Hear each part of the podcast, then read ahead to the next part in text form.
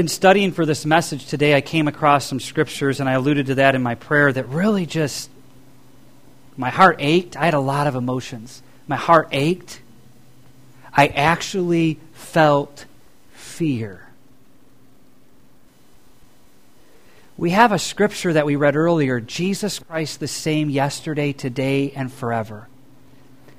We have a God who's as holy today as he was when he called the nation of Israel to be his people and made a covenant with them that if they would keep it, he would bless them. If they did not keep it and they committed idolatry and worshiped other idols, that he would, be, he would bring judgment. And you can't read the scriptures without concluding, coming to the conclusion that God has always desired a people who would be like him, who would choose, who would say, I want to uh, uh magnify, glorify, love, adore my Creator. And a God who would, who would say, These are my people, and I am their God. You see that message from Genesis really all the way through to the book of Revelation. The book of Revelation tells us toward the end that God will call out of every nation and every tribe and every tongue a people who would be His.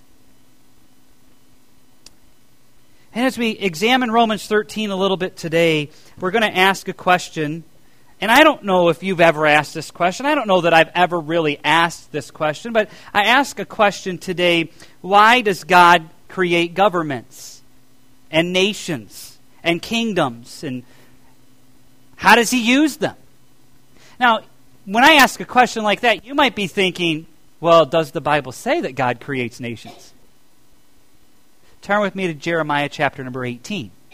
We'll see this again a little bit later, but I just want to, uh, Jer- Jeremiah 18, 5 through 10.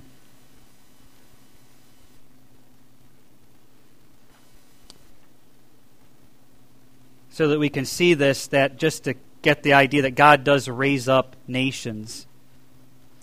In Jeremiah 18, verses 5 through 10, you'll want to keep your finger here. We'll come back here. It says, Then the word of the Lord came unto me, saying, O house of Israel, can I not do with you as this potter, saith the Lord? Behold, as the clay is in the potter's hand, so are ye in my hand, O house of Israel. And we, we've, I've often heard many sermons preach that, you know, God, God is so powerful and so amazing that, you know, just as a potter finds a mar in a lump of clay, he can take that clay off the wheel, remove the, the mar, and remake the pot again. I mean, God is so amazing. He can forgive, He can restore. And I've always heard this passage read, preached in that context, and certainly that's the image that's given here. But if you keep reading, it says, it goes on to say, at what instant I shall speak concerning a nation and concerning a kingdom to pluck down, to pull up, and to destroy it.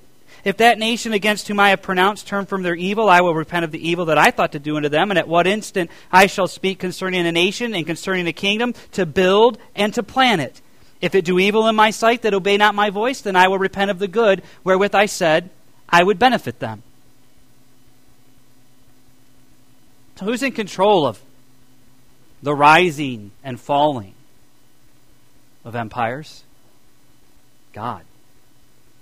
So then we ask ourselves, well, why?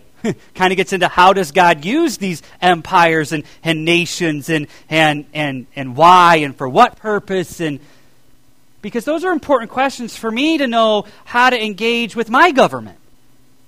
In order for me to understand my government and kind of where it comes from and, and what the purposes are, I kind of need to know what's God's relationship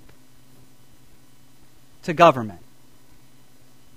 Now, in my prayer, I, I alluded to the fact that we elect, we get the privilege of going on Tuesday and voting for, hopefully, voting biblically and voting for God, as we've already encouraged you to do that you go and you vote for those individuals that God impresses upon you to vote for, who line up with God and His Word. But ultimately, this passage tells us that the and the Romans passage we're going to go back to, keep your finger there in, Romans or in, in Jeremiah and flip back to Romans 13. The powers that be are ordained of God. Now, that doesn't absolve us of responsibility. Oh, you know what? We're going to have whoever God wants, so I'm just not going to participate. You don't find that response in the Bible. So, we're, today we're going to kind of look at how does God use governments? And then how, how, did the, how did Bible characters, especially in the New Testament, respond to their government? And can we learn anything from that to help us know what God would do or want his people to do? So as I studied this, I, I found some, some, some I, I think, some pretty engaging thoughts. Romans chapter number 13. When we get to the yellow words, would you read those with me? Uh, Romans chapter number 13, when we get to the yellow words read those with me. The Bible says, Let every soul be subject unto the higher power, for there is no power but of God. The powers that be are ordained of God. Whosoever resisteth the power resisteth the ordinance of God. And they that resist shall receive to themselves damnation. Whoa. wow. That's some pretty powerful words. Let that just resonate a little bit with you. The powers that be are ordained of God. If I resist the powers, who am I resisting? God. Hmm. You say, some of you might be thinking, Pastor, there's some balancing truth in the Bible to this, and you're right. Remember the story of Peter and John? They went before the leaders, the rulers of their day, and they commanded them to stop speaking in the name of Jesus. We dealt with this before in another week. Their response was whether it seemed right to you to obey God or not, you choose. We're obeying God. So basically, what their response in that situation was you, you decide what you're going to do to us, and you decide whether or not it's right for us to obey God or you. But our choice is to obey God. Now, you do what you need to do. That takes a little bit of boldness, doesn't it? I mean, Peter and John were putting everything on the line. You realize that, right? They could have taken him, thrown him in prison. They could have, they could have crucified him like they did Jesus. There's a lot of things they could have done. But God wasn't finished with them yet. And so we know the story. They were let go. Another time they were uh, set free from the prison by the angel of the Lord. Came in, shook, shook the prison. They, they left, you know. So I want us, first of all, in this passage, to just highlight some things, some, some purposes that God gives for government. And so you, you, may, you might jot these down. Why does God create nations, kingdoms, governments? How does He use them? In this passage, to bring order to society. And remember, God's consistent, isn't He? He gives us order and, construction, order and, and structure for the home. Ephesians chapter number 5, 1 Peter, uh, several other passages. You know, you've got the husbands and the wives and the roles for children. God gives order and structure. God gives order to society by creating governments. It's God who allows kings and kingdoms to rise and rule. He offered Israel a theocracy. They rejected it and preferred a king. And God told them it's going to happen if you get a king. And exactly what God said would happen happened. But God allowed there to be kings. We apply that same idea to our concept and we say, well, we've got a republican form of government. By the way, it is a republic. It's not a democratic form of government. Study your, study your government history. We have elected leaders who rule from the House of Representatives and the Senate. That's a Republican form of government. It's a republic.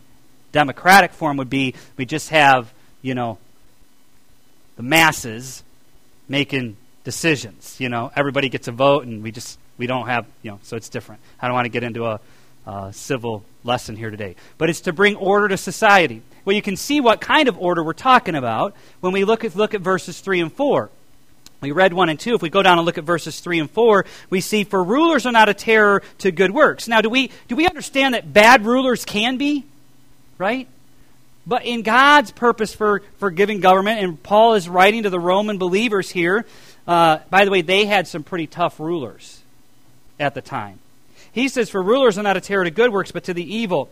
Wilt thou then be afraid of the power? Do that which is good, and thou shalt have praise of the same. For he is a minister of God to thee for good. But if thou do that which is evil, be afraid, for he beareth not the sword in vain, for he is a minister of God, a revenger to execute upon him that doeth evil. So God takes a wicked nation, Assyria, Babylon, judges his people with these people. His people had rejected him. So we have example after example in the Bible of God allowing a nation, we would say, well, that's a pagan nation.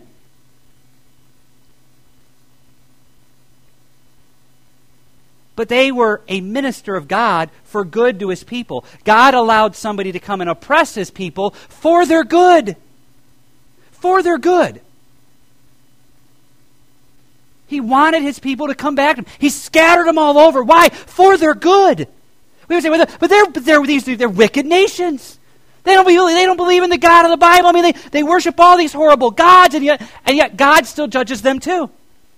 He brings another nation to take out the Babylonian nation, and he brings another nation uh, to, to take out that kingdom. And, and God is consistently, on a corporate level, judging nations. Has it ever occurred to you that we're a nation just like those nations? You might say, well, we're the land of the free and the home of the brave. We were founded on Christian principles in a moment, God could take this all away. And we could find ourselves in a land with a leader much like some of those who committed the greatest atrocities of the 20th century. I mean, we're hearing things about a civil police force. I don't know if you heard about that. Uh, we have a president who tied I can't remember how many millions. Jason, you could probably tell me. A bunch of millions of dollars in school aid. But schools and colleges can only use that if they refuse to rent to religious entities. So Glastonbury School District would get none of that grant because we rent this building. He signed that as an executive order, tying aid to the rejection of, well, just rejected all religion. The Bible has some stern words about nations that forget God. And I, I read the Bible and I, I read what God raises up one nation, especially if we if we're going to claim we're Christians and this is our nation and, and we want to we want to we want to look to those founding fathers and, and to their faith and to the Christian principles upon which this nation is built and we want to preserve that. I've got news for myself. One way that God may have may may may just answer that desire and that prayer is by bringing oppression so that his people reevaluate and reprioritize their lives See, in this passage, God used, and Paul says God uses governments to hold those citizens accountable for their actions and their choices. It, it, to judge wrong, reward good, and give out justice. God can use a dictator to bring justice on someone else. It's, it's, there's evidence, we don't have time to examine all of the evidence, all throughout Scripture of God doing that. And we see that in this passage in verses 5 and 6. Wherefore you must needs be subject not only for wrath's sake, but also for conscience sake. For this cause pay ye tribute, for they are God's ministers, attending continually upon this thing. If you go back to verse 4, you see he's a, a, a revenger to execute wrath upon them that do evil. God uses. It's not God's looking for a people who are righteous and holy to use to judge some, his people who have wandered away. He will use any nation, and that's evident in the Bible. If you go back and study Israel's history. You go back and study the minor prophets and the different nations that God judged. It wasn't just Israel. God judged nations of the world in some of those minor prophet books, if you take time to read them, to minister. In verse 7. Or verse 6, I'm sorry. For this cause pay ye tribute also, for they are God's ministers. They're servants of God, willingly or unwillingly. They're servants. Governments, nations, they are servants of God. Now, it really took me a while to get my mind around this. Is it possible that God would allow an Iran to grow so powerful that it could be used as judgment on a nation that claims God on one hand and holds up policies on the other that deny that very God. Is it possible? If you look at the Word of God, it is it is definitely possible. That's why I felt a little fear when I was studying this passage and I began to go through some cross references through Psalms of, about nations and, and who's blessed and who's not and who's judged and who's not.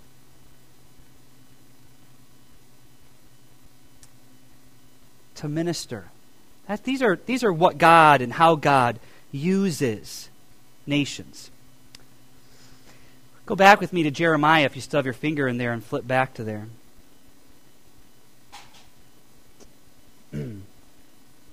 Psalm 33:12. I mentioned there were a couple of passages that um, give us some some observations by the psalmist. Psalm, Psalm 33:12. You might jot that reference down. Blessed is the nation whose God is the Lord. Blessed. They'll have favor upon them. Blessed is the nation whose God is the Lord, and the people whom He hath chosen for His inheritance. You know, some I, I, sometimes we have a tendency to look at people who are oppressed and say they're not blessed. If you talk to some Chinese Christians, I had an opportunity to talk to Ted Lin a couple of weeks ago. He would tell you that those Christians in China meeting in the underground, underground churches, whose pastors have been imprisoned sometimes for up to two years in concentration camps and other things like that, that they consider themselves blessed. Because every day they literally put their lives on the line for the cause of Christ. They meet in parks. They meet in dark buildings with candlelight. I mean, he told me story after story. Stories we don't hear in our media today. And those people, man, they consider themselves blessed. They will walk miles. They'll take the subway station for miles. They will meet all over the place, changing every week. we change a little bit, don't we? but it's not because of oppression.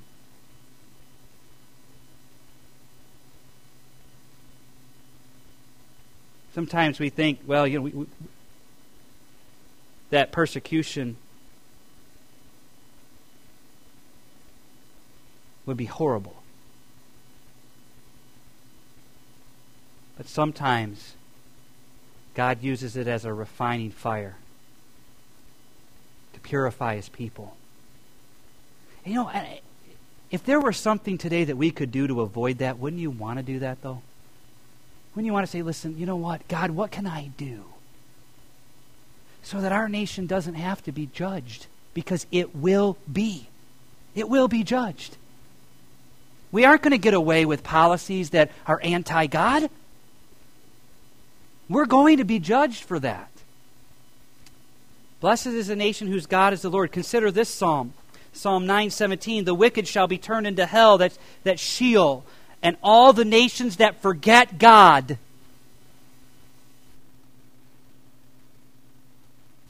There might be a little bit of false sense of security if we think about the story of Sodom and Gomorrah. You know, we had the angel of the Lord and uh, the two the two rep- the two messengers sent from God to Abraham, and Abraham has this debate, and he gets down to if there's just ten righteous persons, God, will you spare the whole Sodom and Gomorrah area? And those those messengers say they'll they'll spare it. But they go to Sodom and they find Lot, his wife, and his two daughters. Only four. You would think they would have influenced six people.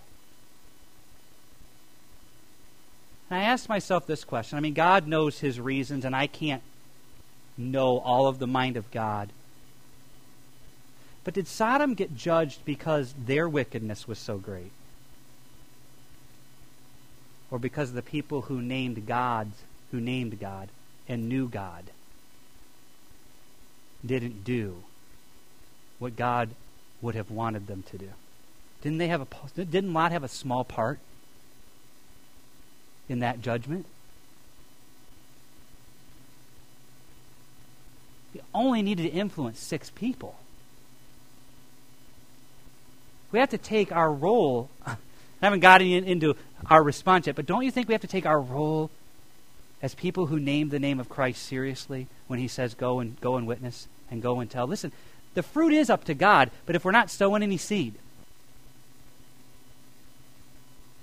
and we're not involved in that in any way, how can we say, I'm doing what I can so that my nation is blessed of God? If I'm not doing what at least I've been commanded to do in some way, then I'm contributing to the pending doom and judgment of my nation. I am culpable in bringing that judgment. This is, this is what God impressed upon me. I am culpable in bringing down that judgment upon my nation if I don't do what God tells me to do. So I want to know what can I do? Because if we look at this, we say, does this apply to us? If that nation against whom I have pronounced turn from their evil, I will repent. Now, that turn from their evils, our repentance idea. The, the repent here is relent. I will stop from the plan I have to judge. That evil's disaster, they're not wickedness or sin. That I thought to do unto them.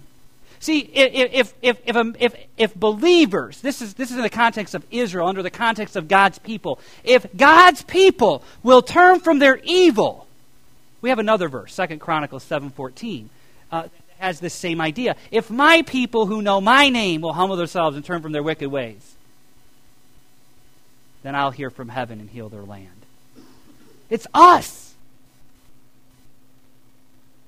It's me. I have a part. So it applies to me. Maybe you can find a way so it doesn't. But I'd be hard pressed for you to prove to me from the Bible that you don't have a role in the blessing or cursing of your nation.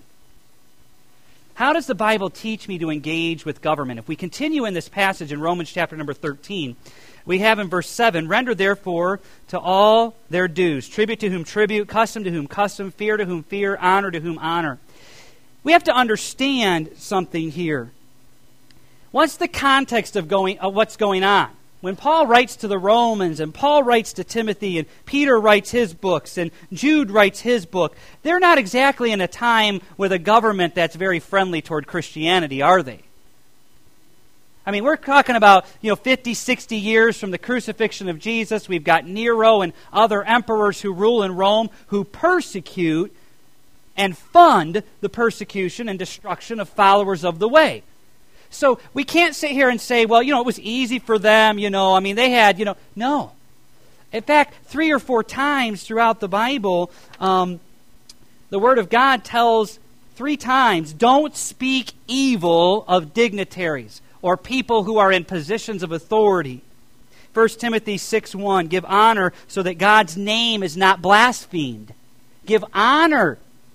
Uh, in 2 Peter 2.10, dis, uh, we're, we're, we're, the, the idea of not despising government, the words despise government are in there. Don't do that or speak evil of dignities. Jude, verse 8, speaking evil of dignities. That's not in a good context. We're, we're told not to do that. So, so what do we do to engage? Well, we find that Paul is instructing the Romans and to, to pay their taxes. I don't like that. But that's what they did. Paul instructed them pay your taxes, give your tributes, pay your customs, so they can do their job. This is in the what's the job of the of the government to you know be God's ministers, to execute wrath, to to punish evil and to reward good, you know, those are all the things they got to do. It takes money to do that. And so we got to pay our taxes. When you say, Pastor, in the back of my mind, I'm thinking we're getting close to that Tea Party thing. You know, in Boston, you remember?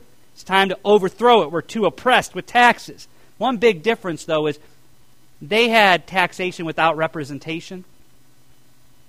We still have representation.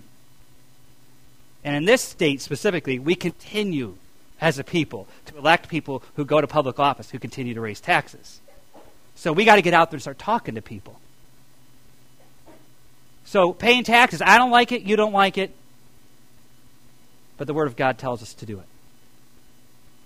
Jesus said, Render to Caesar the things that are Caesar's, and to God the things that are God's. Giving honor and respect to rulers as citizens, respecting the office.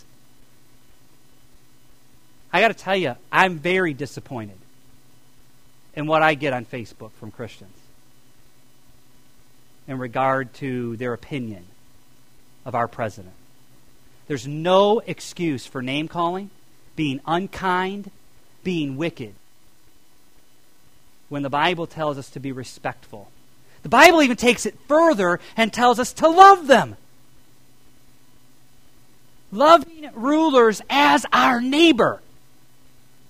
Now, some of us are so inside, maybe, maybe you just cannot stand the policies and sometimes it creeps, it gets so much a part of us that we get so bitter. If our president walked on one side of the road, we walk on the other.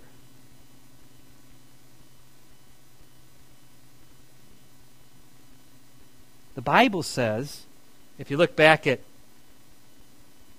verse number 8, owe no man anything but to love one another, for he that loveth another hath fulfilled the law. Verse, verse 10 Love worketh no ill to his neighbor, therefore, love is the fulfilling of the law.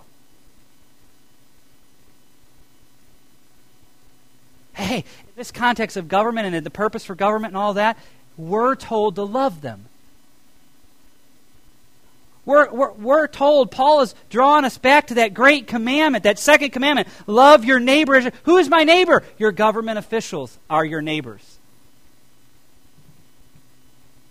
If I asked you,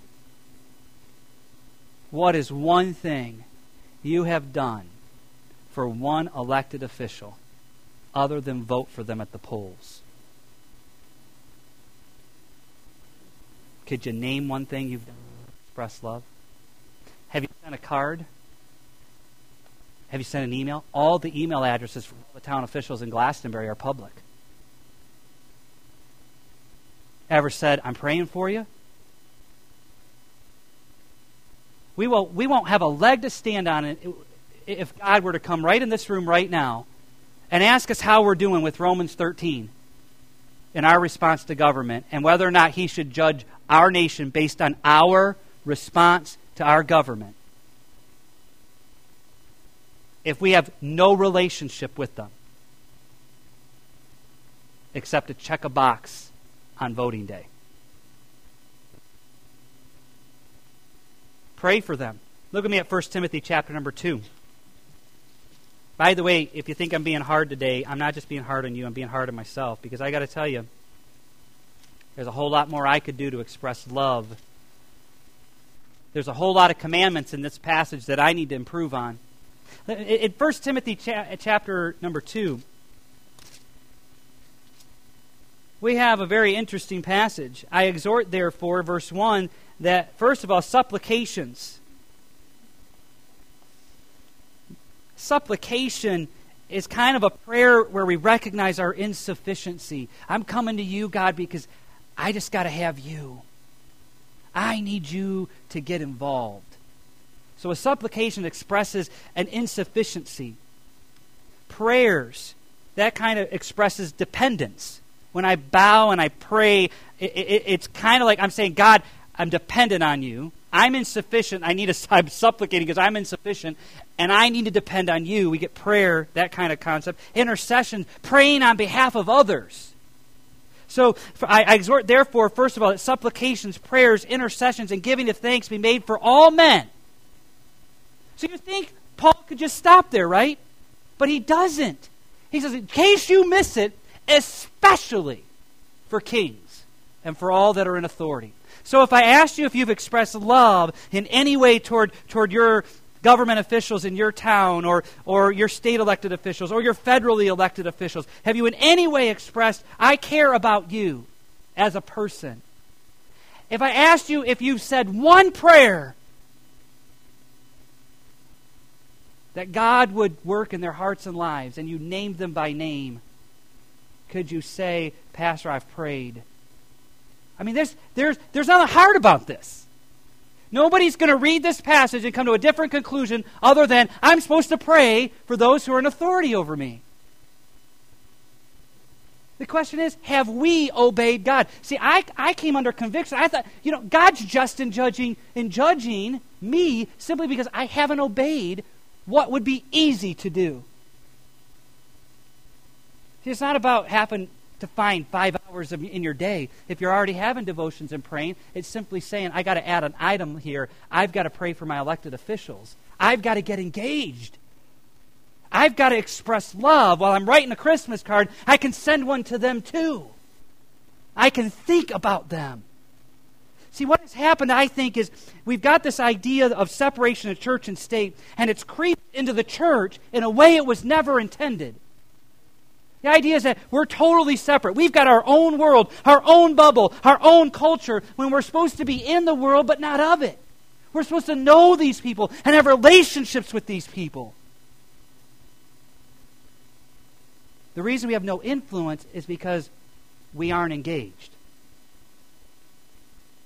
We don't have their ear. We don't have their attention, but a lot of the other special interest groups do. They're not hearing from us. Witnessing to them, Peter and John, Paul went all the way to Rome.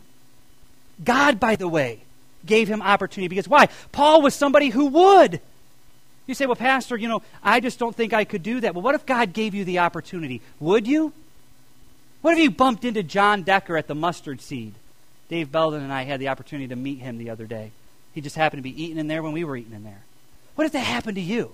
Would you be ready to witness, to invite, to ask if there's something you can do to just be a blessing to him? Somebody who's willing to put themselves in the public spotlight? and run for a public office and have the media tear apart his life and everything else that goes with it. So these are things that we can observe that the early church did.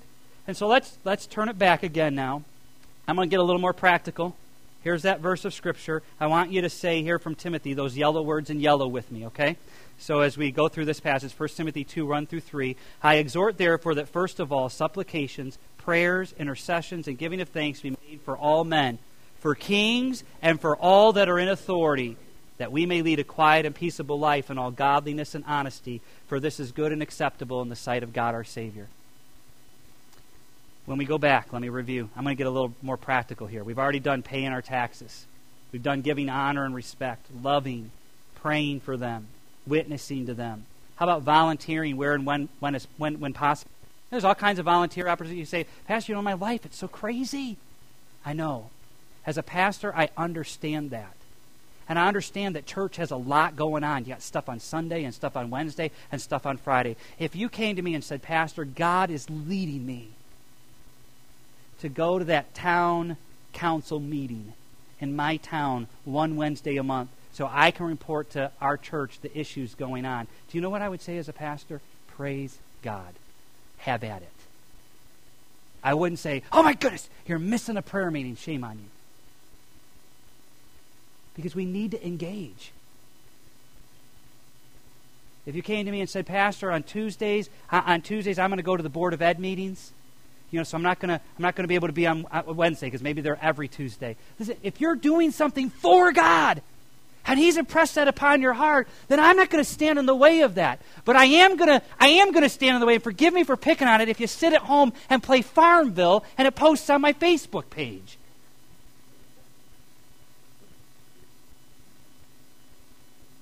I mean, we need to, we need to care about our country. We can play all kinds of video games for hours when there's opportunities to volunteer where and when, when possible. Cleanup days. Uh, by attending meetings to bring awareness to the church of the issues and policies in government. Hey, talk about them in public. You can even get it on your cable station. You can go to the you can go to town hall if you can't make it and get the minutes and read what happened. I mean, sometimes decisions are made and we don't know because why? We're not engaged. We don't have, we don't have a representative there. We don't have somebody taking the Holy Spirit of God with them into those places.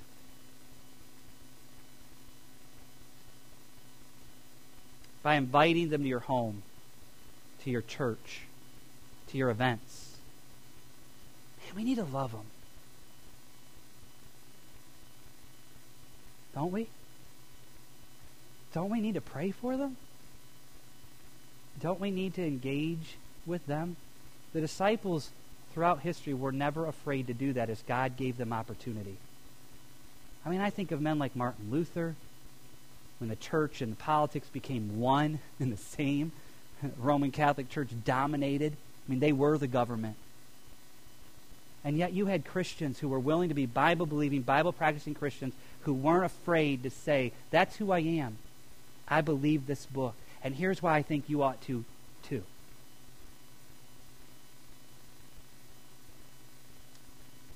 So today, will you get engaged for Christ's sake?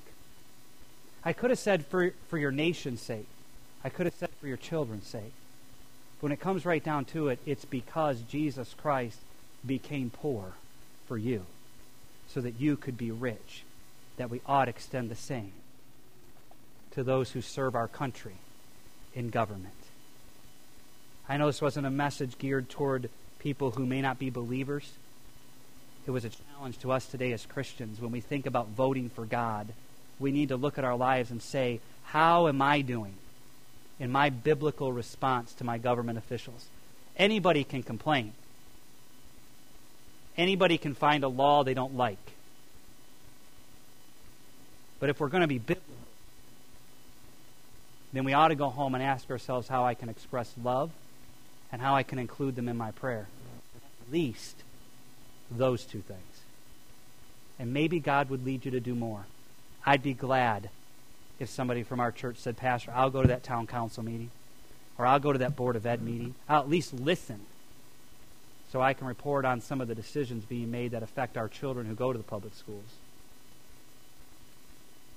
I'll go to that GLAD meeting where we have in town here an organization to try to reduce underage drinking and alcohol abuse or alcohol abuse and, and drug abuse in town among our teens.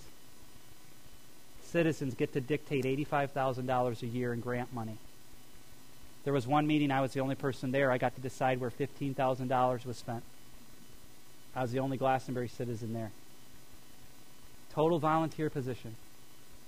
One hour a month. We're not going to be able to stand in front of God guiltless, are we? He's told us given us examples. Jesus himself wasn't afraid to engage the rulers of his day. We ought not be either. Father, I pray today that as you speak and work in our hearts and in our lives, that God, you would impress upon us our need to be involved. It's not just about going and checking a box every first week of November and thinking I've done my duty as a good citizen. But God, we need to love those who are in authority over us. We don't have to agree with them. We don't have to accept their policies and agree with their decisions and choices. But we do need to love them, and we do need to pray for them. So, God, I pray that you would convict us of that need today. Lord, I know I didn't preach about a salvation message, but we had songs that express that and scriptures that expressed who you are and what you've done for us.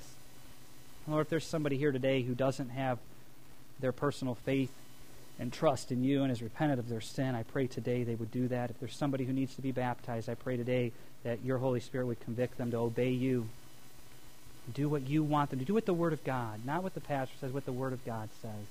Because we stand and fall front of you. You are the one that we will answer to. And you will be just, and you will be holy, and you will be good, and you will be gracious, and you will be merciful. And our nation truly does stand at a precipice.